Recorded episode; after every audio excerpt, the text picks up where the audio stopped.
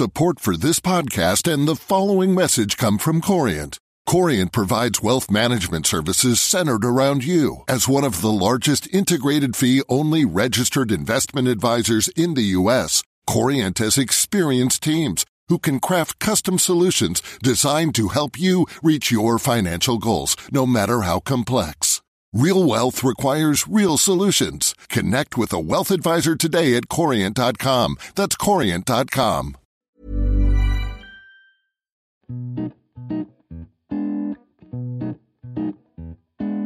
Hello and welcome to Alpha Chatterbox, the long-form business and economics podcast from the Financial Times. I'm Izabella Kaminska. A few weeks ago at the FT's Festival of Finance in London, I had the pleasure of sitting down with Gavyn Davies from Fulcrum Asset Management and Tyler Cowen from George Mason University to dig into the issue of the so-called productivity puzzle. This, generally speaking, is the conundrum over why, despite all the innovation around us, the so-called productivity statistics are not going up in the economy. We discussed a number of options, including the idea that there isn't enough investment, that we maybe are mismeasuring the data, or even that innovation itself has stalled. So, without further ado, here's the conversation. Enjoy.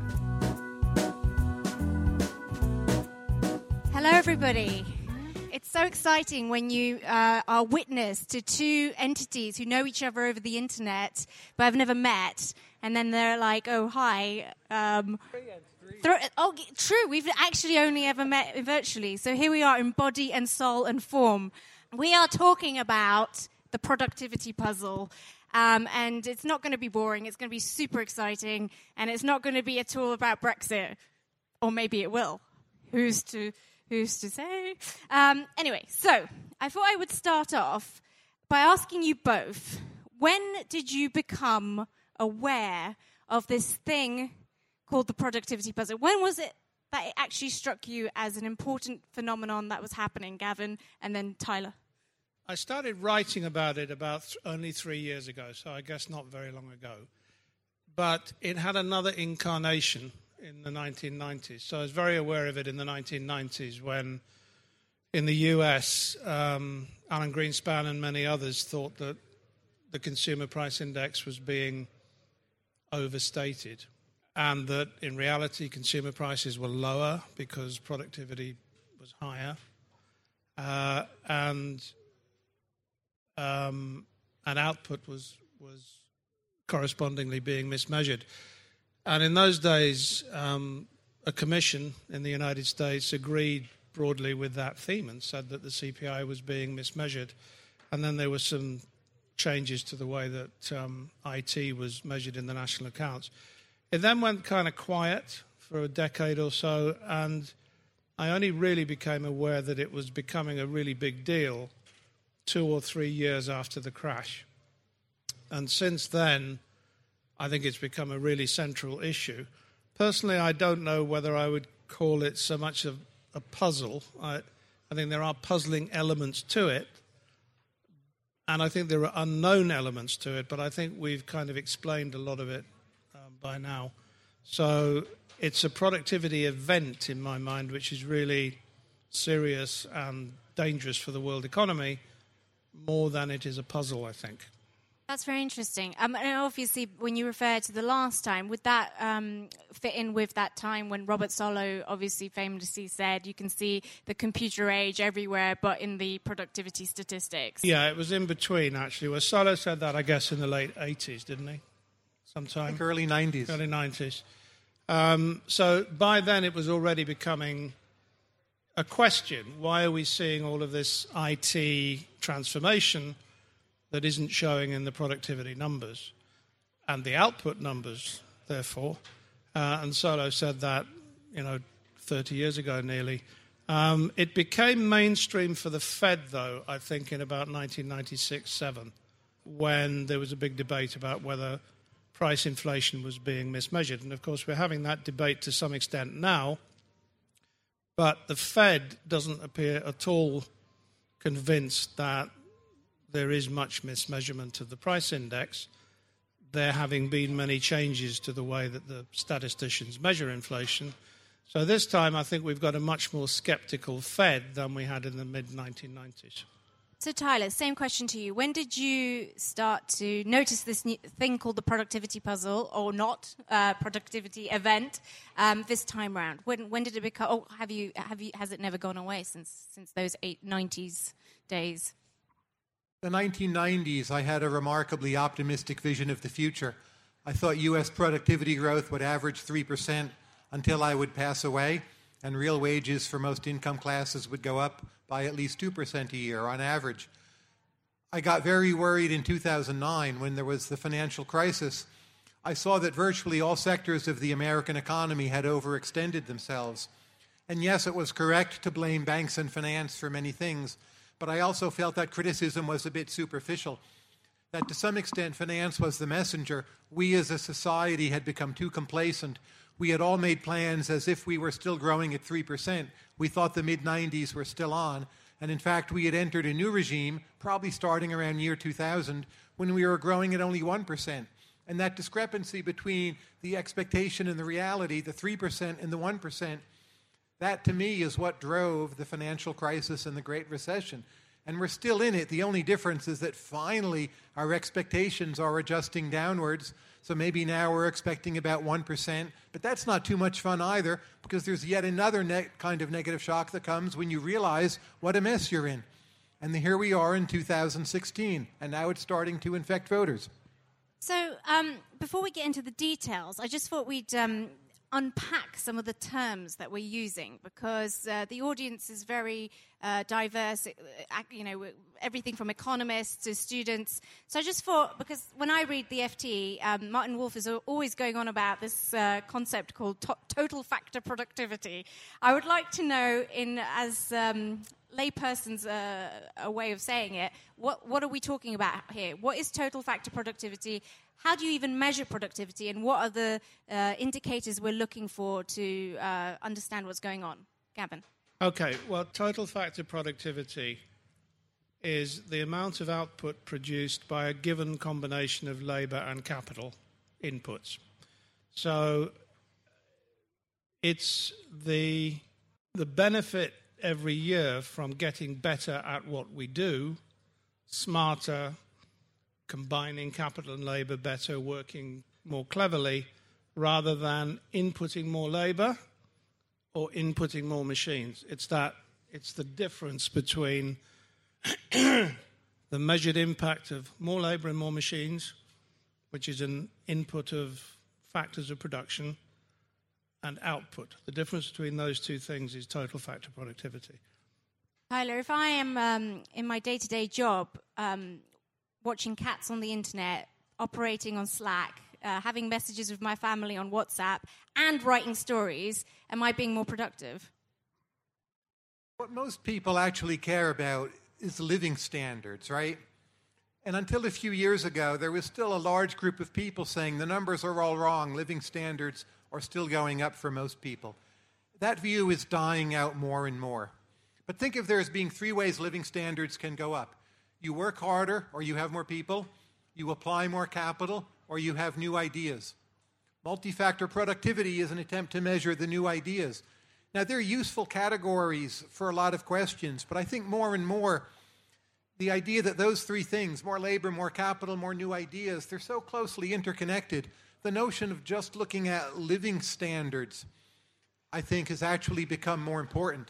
So when you're on the internet looking at your cat videos, writing about Bitcoin, writing about Henry VIII and the earlier Reformation of Brexit and so on, I think we're in a world where people's happiness, at least if you're very interested in information, has never been higher.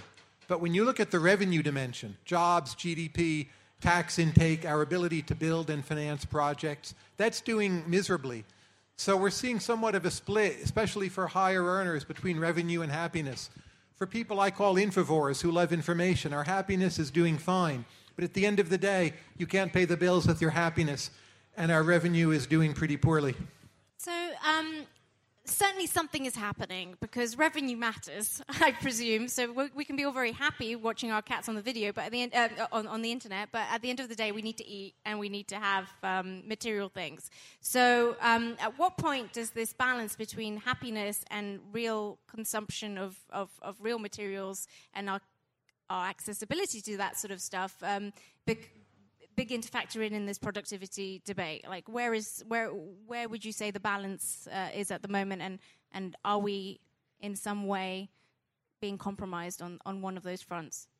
I think in some ways, both in my country and in yours, we've become a bit too complacent or even self-righteous. So in both of our countries, people are far more tolerant than 20 or probably even 10 years ago. And this is a very, very good thing. It makes many people more happy. There aren't actually many losers in a significant way. But I think we've started using this as a kind of substitute for economic growth, as a way of feeling good about ourselves, like how far we've come and how moral we are and what good people we are. This is to some extent infected higher education.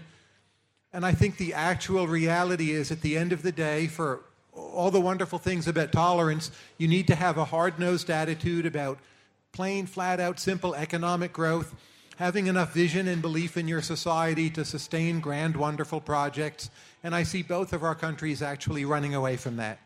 So I think, Izabella, that one point at which it becomes a problem that we might have welfare benefits from IT, which are not being turned into revenue, in Tyler's words, is if we start taking on commitments that are measured in money and require monetary payments, which then become unsustainable because the revenue side of GDP isn't growing to cover those commitments. And the two most obvious places to look are public and private debt.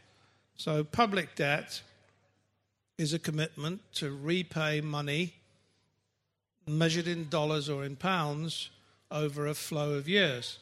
And you can't pay that money back by saying, well, people are a lot happier looking at cat videos. It doesn't actually pay down that debt. And for the record, I actually prefer dogs. But and similarly, in the household sector, I mean, we know in the early part of this century, in the 2000s, certainly in America and the UK, the household sector took on massive commitments to repay mortgages, assuming that the monetary value of their incomes would continue to grow at some rate that had been driven by previous growth rates, previous productivity growth rates. And as Tyler hinted earlier, when the productivity slowdown occurred, that flow of income was no longer available. And as we may be seeing here with the shock we're having here now, once you have reduced the expected flow of household income, you have to curtail a lot of your expenditure to make your previous level of debt service feasible. So I can't pay my mortgage in Facebook likes, for example. No, you can't. So although I think I may be a bit more optimistic than Tyler is about welfare that is not being measured in the national accounts. I think that exists, and we might come on to how we could think about that later. I still worry that a lot of monetary obligations are not going to be payable unless we can monetize our welfare. You referenced the measurement stuff, because really, whenever I talk to economists or analysts, there's two explanations I'm given for this productivity stagnation. One is this, and you hear this very much in the tech space, this idea that new types of value are not being measured correctly by the stats office. How fair is that an argument? Because the other one is focused on investment, so we'll come to that later. So, Tyler, is there a mismeasurement in the GDP or in the statistics of the tech stuff that we're consuming? Most of the value of the internet is captured in GDP. So it could be you love looking at Facebook, but that means you're willing to pay more to buy a smartphone, have a broadband connection, buy an iPad, whatever you do. That's picked up in GDP. Imagine you went to an Indian restaurant and they had a buffet, and you grabbed some tandoori chicken and you said, oh, this tandoori chicken, it's not in GDP, right? That's wrong. If the tandoori chicken is good, you're willing to pay more for the buffet.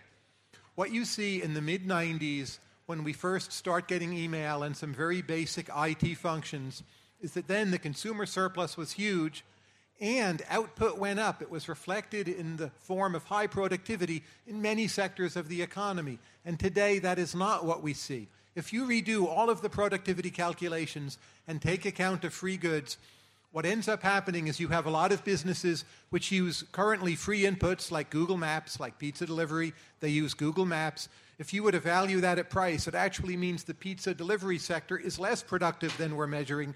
You net all of that out.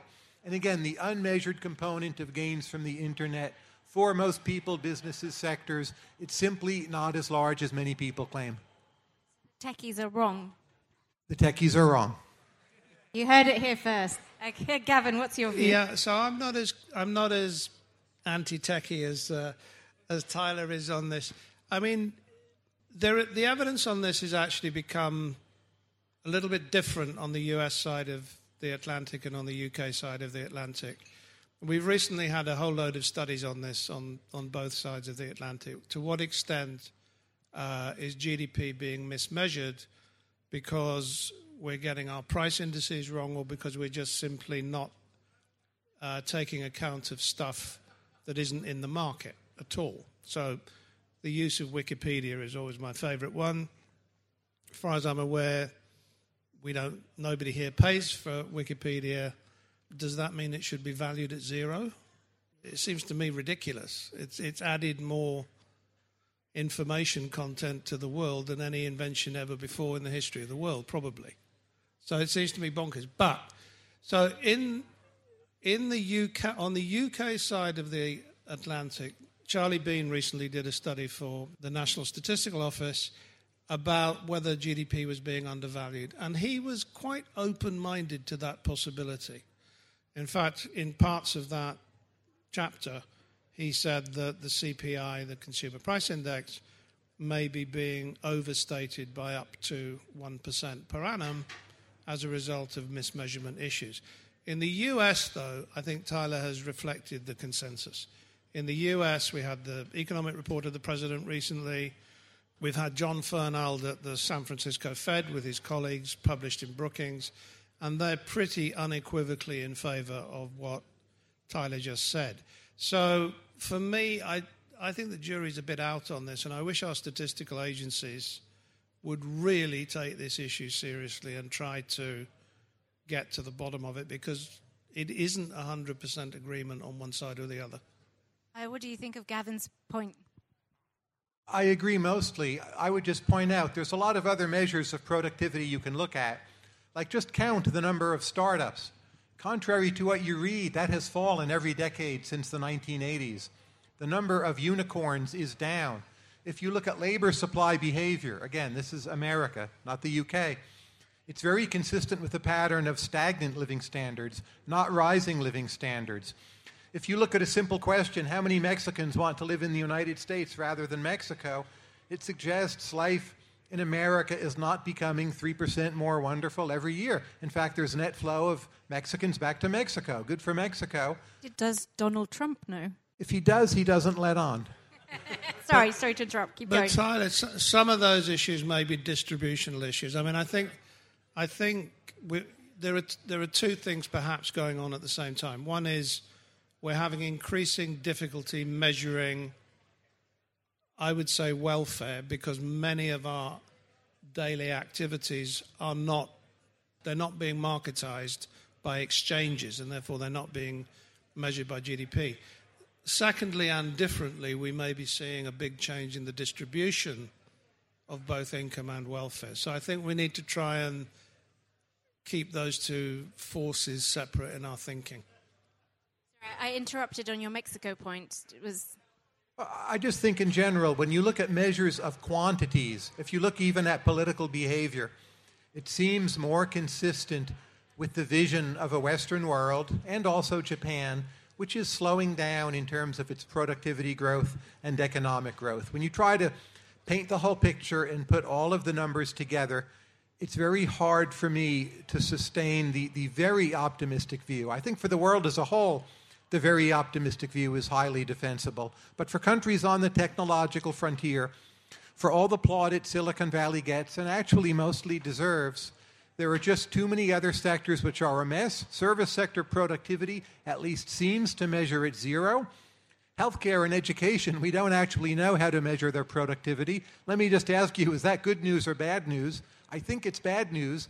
And those sectors, as a share of the economy, of course, are growing and will continue to grow. That, to me, is a huge prima facie argument that whatever you think of the numbers we've got, once you take into account that government consumption, education, healthcare bundled together are mostly growing and they're somewhat dysfunctional sectors, that is a big reason why we should be more pessimistic.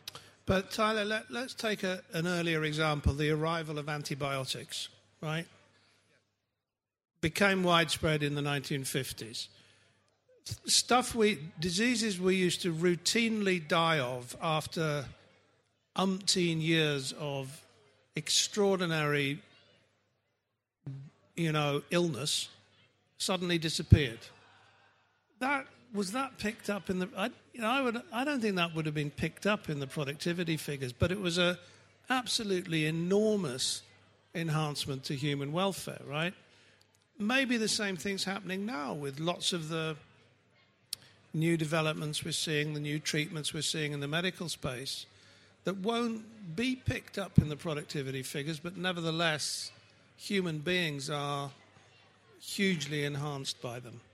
That's a great example, but it makes me more pessimistic. You mentioned antibiotics. A lot of them are losing their potency as we speak. Up until the last year, if you look at life expectancy, again, this is U.S., it's going up at a constant rate, really for decades on average. The moving average is pretty constant, so it hasn't been getting better. We've had vaccines and clean water. That was early 20th century. In some ways, we've matched that. We haven't exceeded it.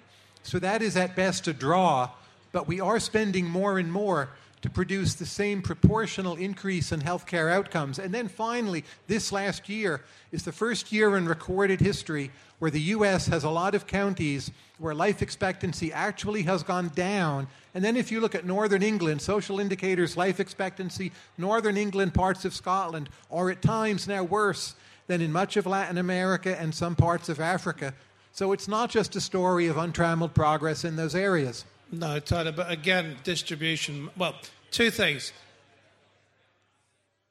America may well have a dysfunctional and unfair health system, right, where a large proportion of not very well-off people don't have access to good health care. That's not telling me what's happening to potential welfare for the population as a whole. So I'm not convinced by that. They're not dying from bad health care. And again, if you look at northern England or Scotland, where there's the NHS, you see actually worse outcomes. And people in America of English, Irish, Scottish background have higher life expectancy than those do in England, Ireland, or Scotland. Swedish Americans have higher life expectancy than Swedes. Japanese Americans have higher life expectancy than Japanese in Japan. So it can't be about the U.S. healthcare system. And if we look at why the death rate is up in the United States, it doesn't seem to be about healthcare institutions. Over that last year, we covered 11 million more Americans, and life expectancy is going down. It's something about lifestyle, diabetes, suicide, heroin, opiates, and 5 other problems. One more, please, Izabella. Please do. Okay, so I've got a direct challenge to you, Professor Cowen. Absolutely. Okay, direct challenge. You have a choice.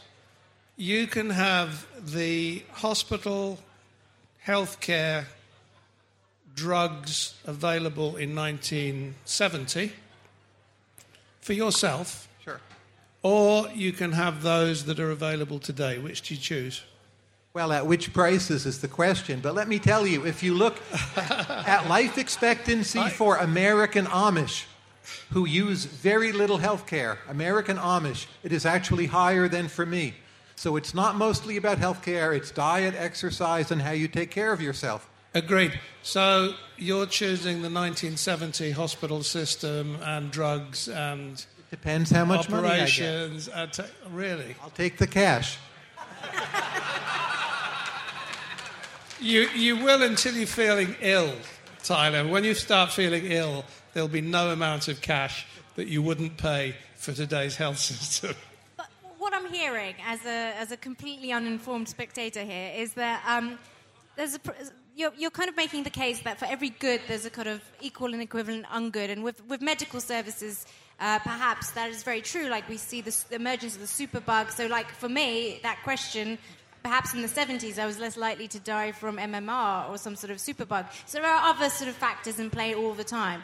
But when we're talking about comparatives, it's impossible not to mention Robert Gordon's book here, because he's obviously come out with this big theory that innovation is stagnating just across the world. And he likes to sort of present this as a simple choice between the technologies of today versus the technologies that came into the market in the last century. So a good one is, would you rather have an iPhone or indoor plumbing? Like you have to have one or the other, and the answer usually is, well, I'd rather have the indoor plumbing in terms of like how big an influence it is on my life. So do you think that's a fair argument, Tyler, that the new innovations we're seeing, they're just not as impactful on our quality of life on a marginal basis as those big inventions back in the day? If it's an iPad rather than an iPhone, I'll take the iPad for sure. But look, I think essentially Gordon is correct. My grandmother was born in 1905 when the world was a mess. No one finished high school, no radio, antibiotics, vaccines, no clean water, flush toilets, electricity, maybe, but probably not. By the time she's 50, 1955, America's a pretty well-developed country. Chicken in every pot, car in every garage, and so on. I'm born in 1962. By the time I'm 50, well, I've got that iPad and iPhone. That's wonderful. But most other things, they're not that different. I can watch a TV show from the 60s or 70s and how things work. It looks pretty much the same. They are not overall comparable, but Bob Gordon does overrate the flush toilet and underrate the iPad. Tyler's too self-effacing to point out that he pointed this out before Robert Gordon did. In about 2010 or 11, didn't you, Tyler, with a book called The Age of Stagnation or something like that. Anyway, so he pointed it out first, so I'm not too surprised to hear he's broadly agreeing with this newcomer theory that came afterwards. In terms of Robert Gordon, I enormously have respected him all my life. I think he's an incredible macroeconomist. I think he tries to measure stuff that most people have had a hard time measuring, and he's done a lot of that in his career. This idea, though, that you can predict whether innovation has stopped doesn't really convince me. I mean, innovation is by definition new and unpredictable. How do we know whether it's stopped? Well, I mean, I'm going to propose one example, which I heard actually somebody else make. Jaron Lanier made this. We can see it maybe in music. So if you look back at the centuries, every period has a really definable musical feel to it. We can think of the music of the 60s, and it's very different to the music of the 70s. There's a real switch, right? And if you think of music as a factor of innovation in a society, I would argue that today's music is undefinable. It's completely indistinguishable to the last decade's music. You're not a Taylor Swift fan, Izabella. I would argue that Taylor Swift's music would have been as acceptable as the noughties as much as this decade. There's no definable difference. There are phases of rapid cultural change, and then there are phases of not such rapid cultural change. But I don't think you should pick one cultural example to suggest that things are not changing very much in many fields. I mean, we can just look around us and see today the first fatal accident in a car being driven by a computer. Right? I mean, that's a sad event, but it shows there's a big leap happening in the way that we drive vehicles. The power that the vehicles use to move their wheels is fundamentally going to change over the next several years. You go to a manufacturing factory in America or Britain today, you don't see any people. People are talking as if robots are coming in the manufacturing sector, they've already removed people from the shop floor altogether. I think in biotech, there is likely to be a very, very major revolution very soon. So I can think of a whole load of things happening. And I can also say one more thing, which is this. A lot of the innovations of the past, the arrival of electricity or power on a factory floor or whatever, have taken decades to influence the productivity figures. It didn't all happen in 1860. It happened in the 1920s and the 1940s. It may well be that the ability to produce total factor productivity from the internet is only in its very early stages. Tyler, what do you think? The data on music are very interesting. Right now, we're very close to being on the verge of having dead musicians earn more in royalties than living musicians for the first time ever. But that said, I'd like to stress how much I agree with Gavyn's broader point. Bob Gordon has said innovation is over. I think that's completely wrong. I think it has paused for a few decades. I think we're going to see a remarkable burst of plenty and innovation in the biosciences, in smart software, in the Internet of Things, in artificial intelligence. Not next year. It's not going to help us balance our budgets in the next 10 years.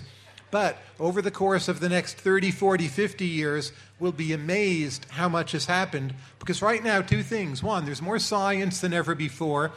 And two, if you're a genius born wherever in the world, your chance of being able to contribute to humanity is much higher today than it ever has been before. Now, that doesn't mean productivity growth is high right now. It's not.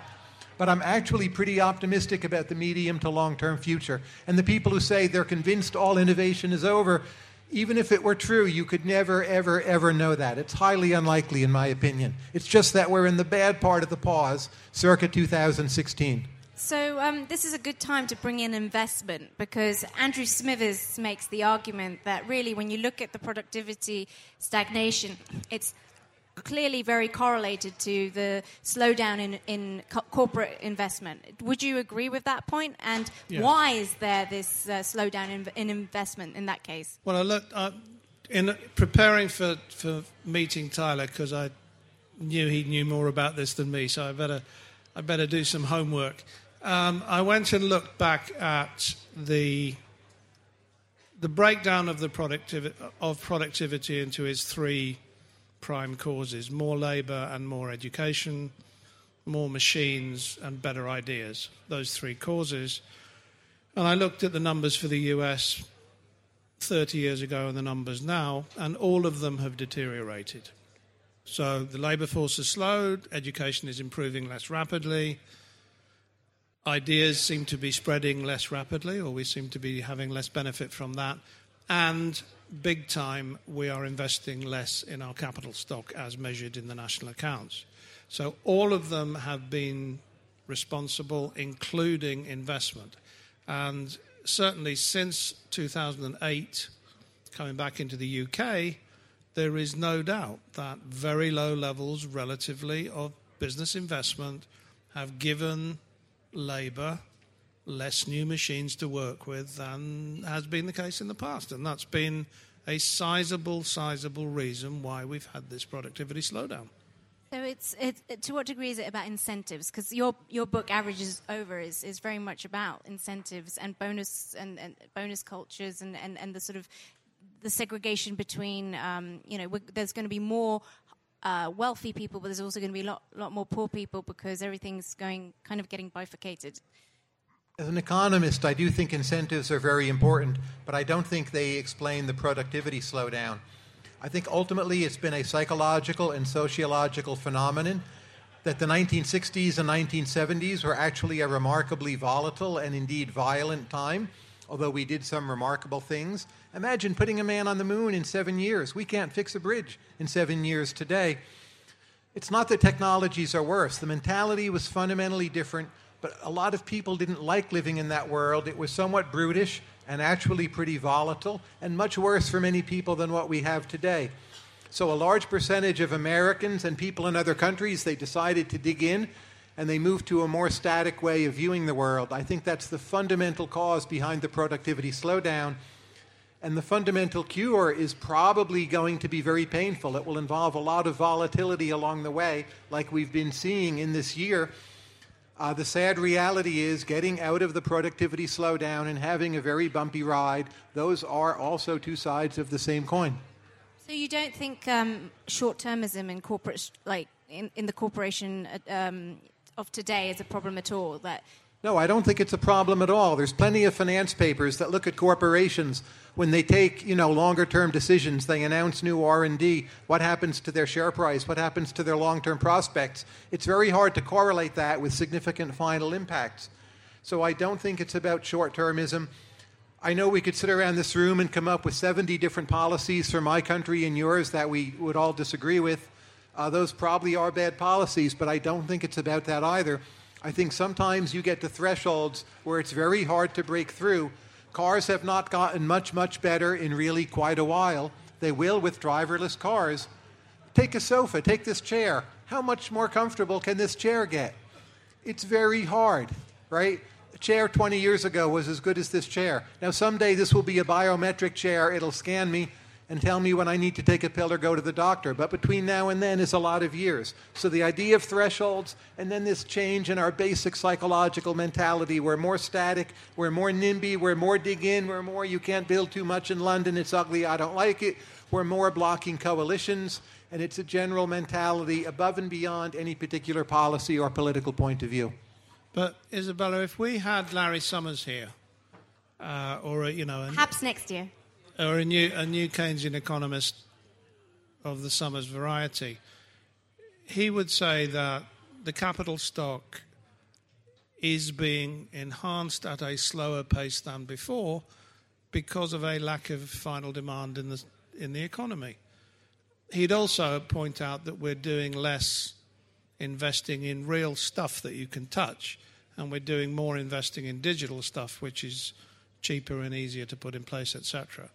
But he would make the point, and I think that we can't overlook this, that a very prolonged downturn in demand has produced a response from the corporate sector which is quite predictable, putting less money into fixed investment, and that is now kicking back into a problem with supply as well. So what he would say is that this is becoming reinforcing where we're getting trapped into a lower equilibrium for the level of output by having a demand deficiency for a long period of time. It's a vicious circle, essentially. Yeah, I'd say it's It's self-reinforcing, I think. But this I don't agree with at all, if I may just say.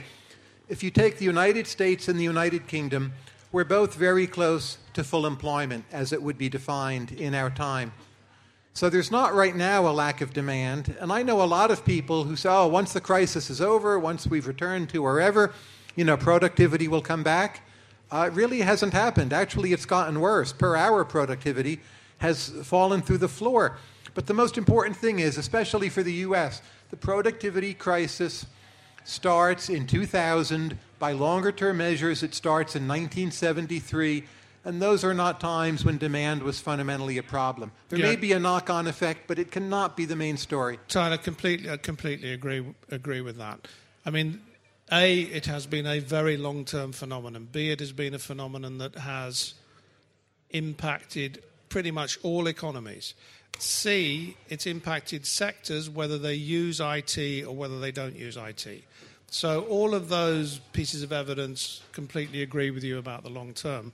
But I must say I do think that while we are at full employment or near full employment in the UK and the US, we may be at full employment with a lower level of output because we have a lower capital stock than we might have had.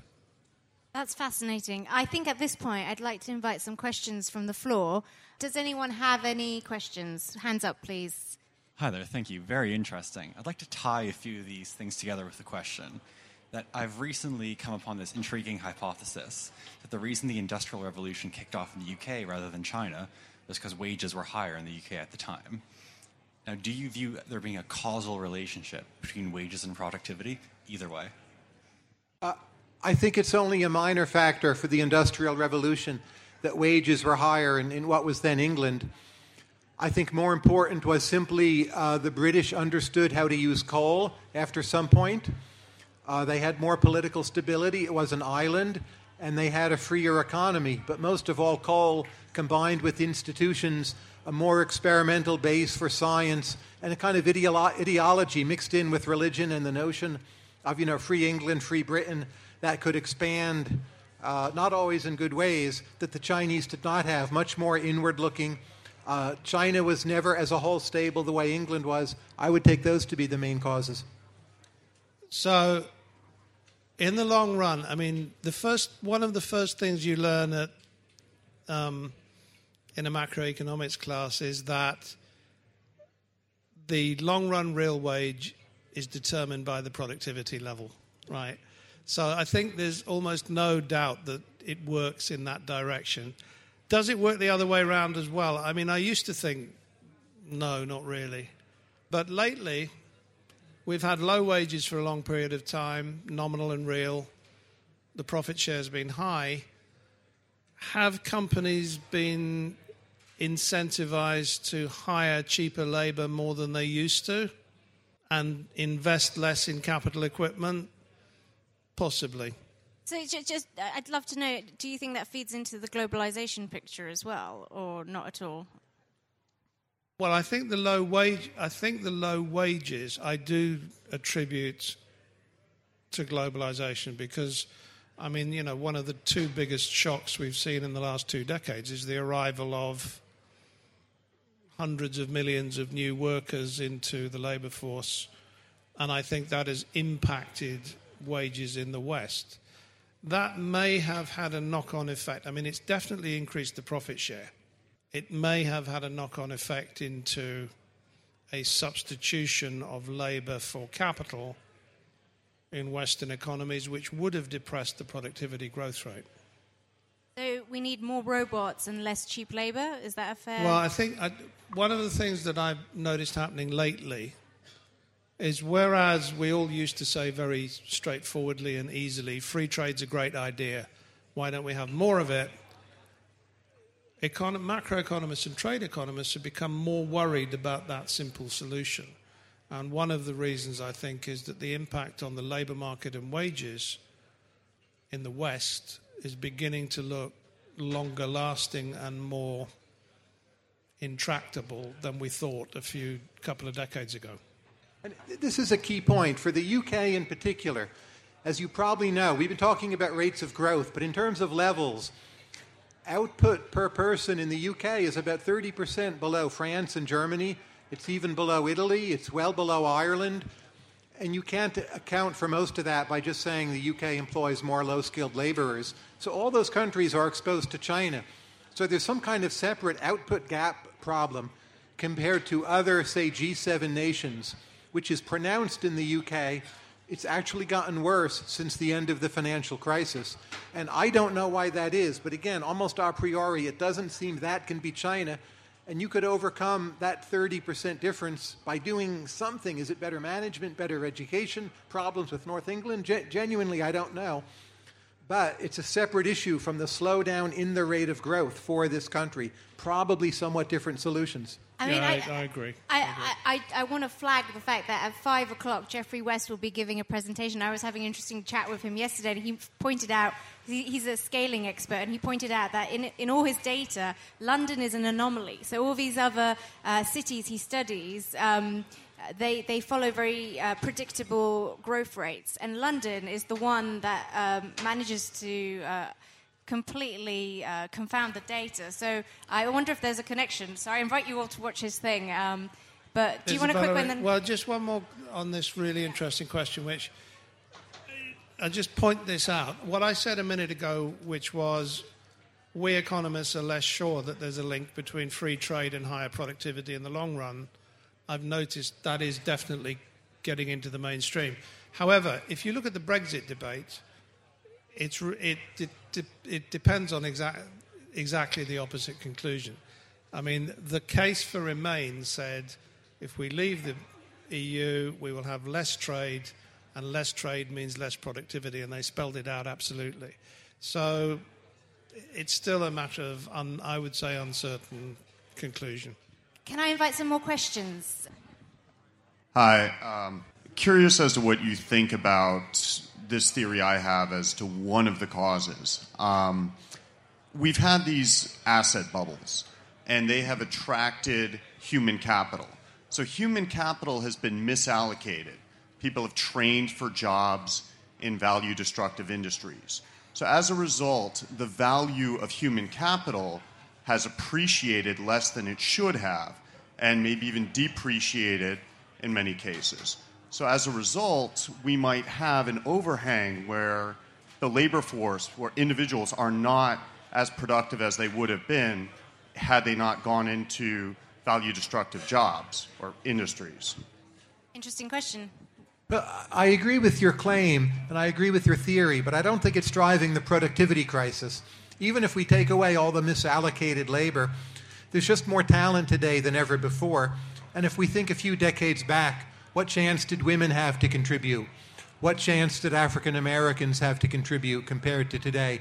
Geniuses from China and India, what chance did they have of making their way to a lab or a startup? That the overall influx of talent, when you think about what a huge positive that has been on net, that actually makes it all the more striking that productivity growth still is down. That, to me, is a big stunner. So I don't think it can mainly be about talent misallocation. I think that's right, too, but I do have some sympathy with this argument. The BIS has actually been making somewhat similar arguments lately, saying not only did we misallocate labour, but we also misallocated capital into an over-stimulated financial system. And what Claudio Borio says is that every time we get a downturn, we panic because the downside is so bad that we extend that further in a new bubble, and we just don't see where the exit is. And I do think there is something in this misallocation point. And it's got worse since, say, 2005, but it doesn't explain... The key thing to remember about this productivity stuff is it really started several decades ago. So it may have been made worse lately by some of these more recent things, but you've got to explain it over a much longer period, I think. Any more questions? You talked about robots earlier, and I think that there's an assumption that the labour and capital share of value, the balance has shifted more towards capital. I wonder whether some of the productivity puzzle could be because of frictions in the labour market where it's hard to fire people. And so you have people staying in roles where really parts of their job should be replaced with capital. But we're retaining that labour unnecessarily because of societal pressures and human institutions sort of favouring an approach that treats humans well rather than robots. I think there's something to that. I don't think it can be a fundamental cause. I think it's another second-order effect. So in the American data, the rate of turnover, people to jobs, that has slowed down somewhat, and that may well be inefficient. Some of it may be people love their jobs, they don't want to leave, but I suspect a lot of it is a kind of misallocation, lock-in, institutional rigidities, firing aversion, unwillingness to innovate. And it may well be one factor. I don't see it as a driving factor, but there's probably something to it. Yeah, I think it's a factor. I mean, inside the current European Union, we have, compare France and the UK. The UK has a much more flexible labour market than France does. France actually has a higher level of productivity per head, of output per head than we do. But I would argue, Tyler, that we have a faster growth rate. And I think the flexibility that we have in our labour market is producing a more rapid growth for the reasons that you've suggested.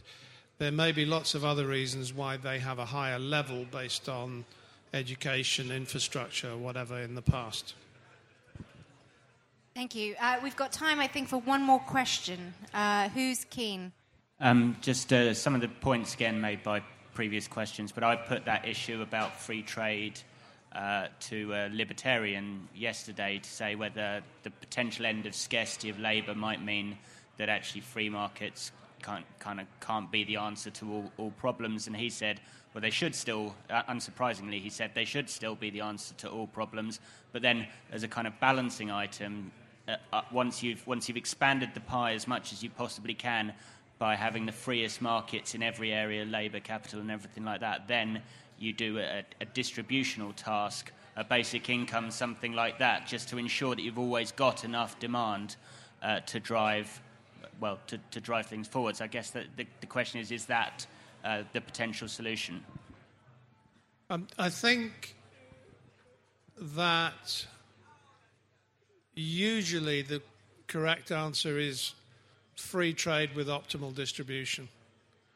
If you can't get the optimal distribution because you've got, political impediments to that or whatever, that's the second best situation that you can perhaps conclude that free trade isn't the best solution in that environment. So I think I agree with that person. We all have social welfare states. Putting aside what we should do, I would stress the point that we've all promised so much of the forthcoming social surplus to the elderly already. There's not actually very much, if anything, to redistribute on top of what we're doing now. It may look like there is, and we can pretend for a while there is, but we all have unfavorable demographics, and Brexit probably is a negative shock, and the United States has its fair share of negative shocks. And the idea that we're going to have so much to throw around and redistribute, or even viewed politically, I think that's quite unlikely. And I think the redistribution we have is the redistribution we're going to get, more or less, and we'll make do with that. Given that, I still want free trade.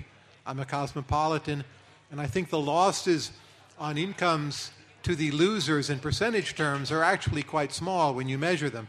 I understand those people are nonetheless very upset, but the gains are still much larger than the losses, especially when viewed globally. And I think the structure of interest groups in our governments will maintain some version of free trade, with or without Brexit, with or without TPP, whatever else. So I'm afraid we're going to have to finish it off on that point. But for now, I'm just going to conclude on the point that Gavyn started off by saying that it's not really a puzzle, but my reaction to the conversation is that I think it really is still a puzzle. Thank you very much.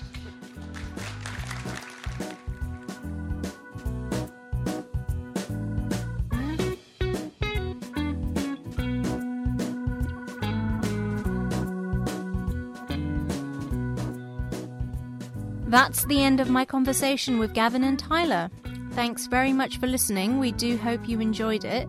And do let us know what you think of the productivity puzzle, because we would be very interested to know.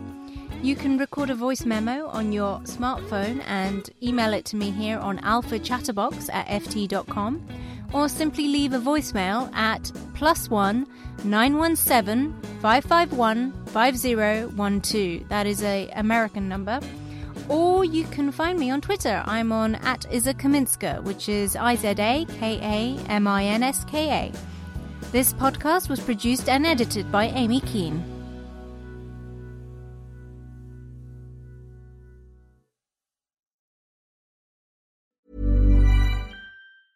Support for this podcast and the following message come from Corient. Corient provides wealth management services centered around you. As one of the largest integrated fee-only registered investment advisors in the U.S., Corient has experienced teams who can craft custom solutions designed to help you reach your financial goals, no matter how complex. Real wealth requires real solutions. Connect with a wealth advisor today at Corient.com. That's Corient.com.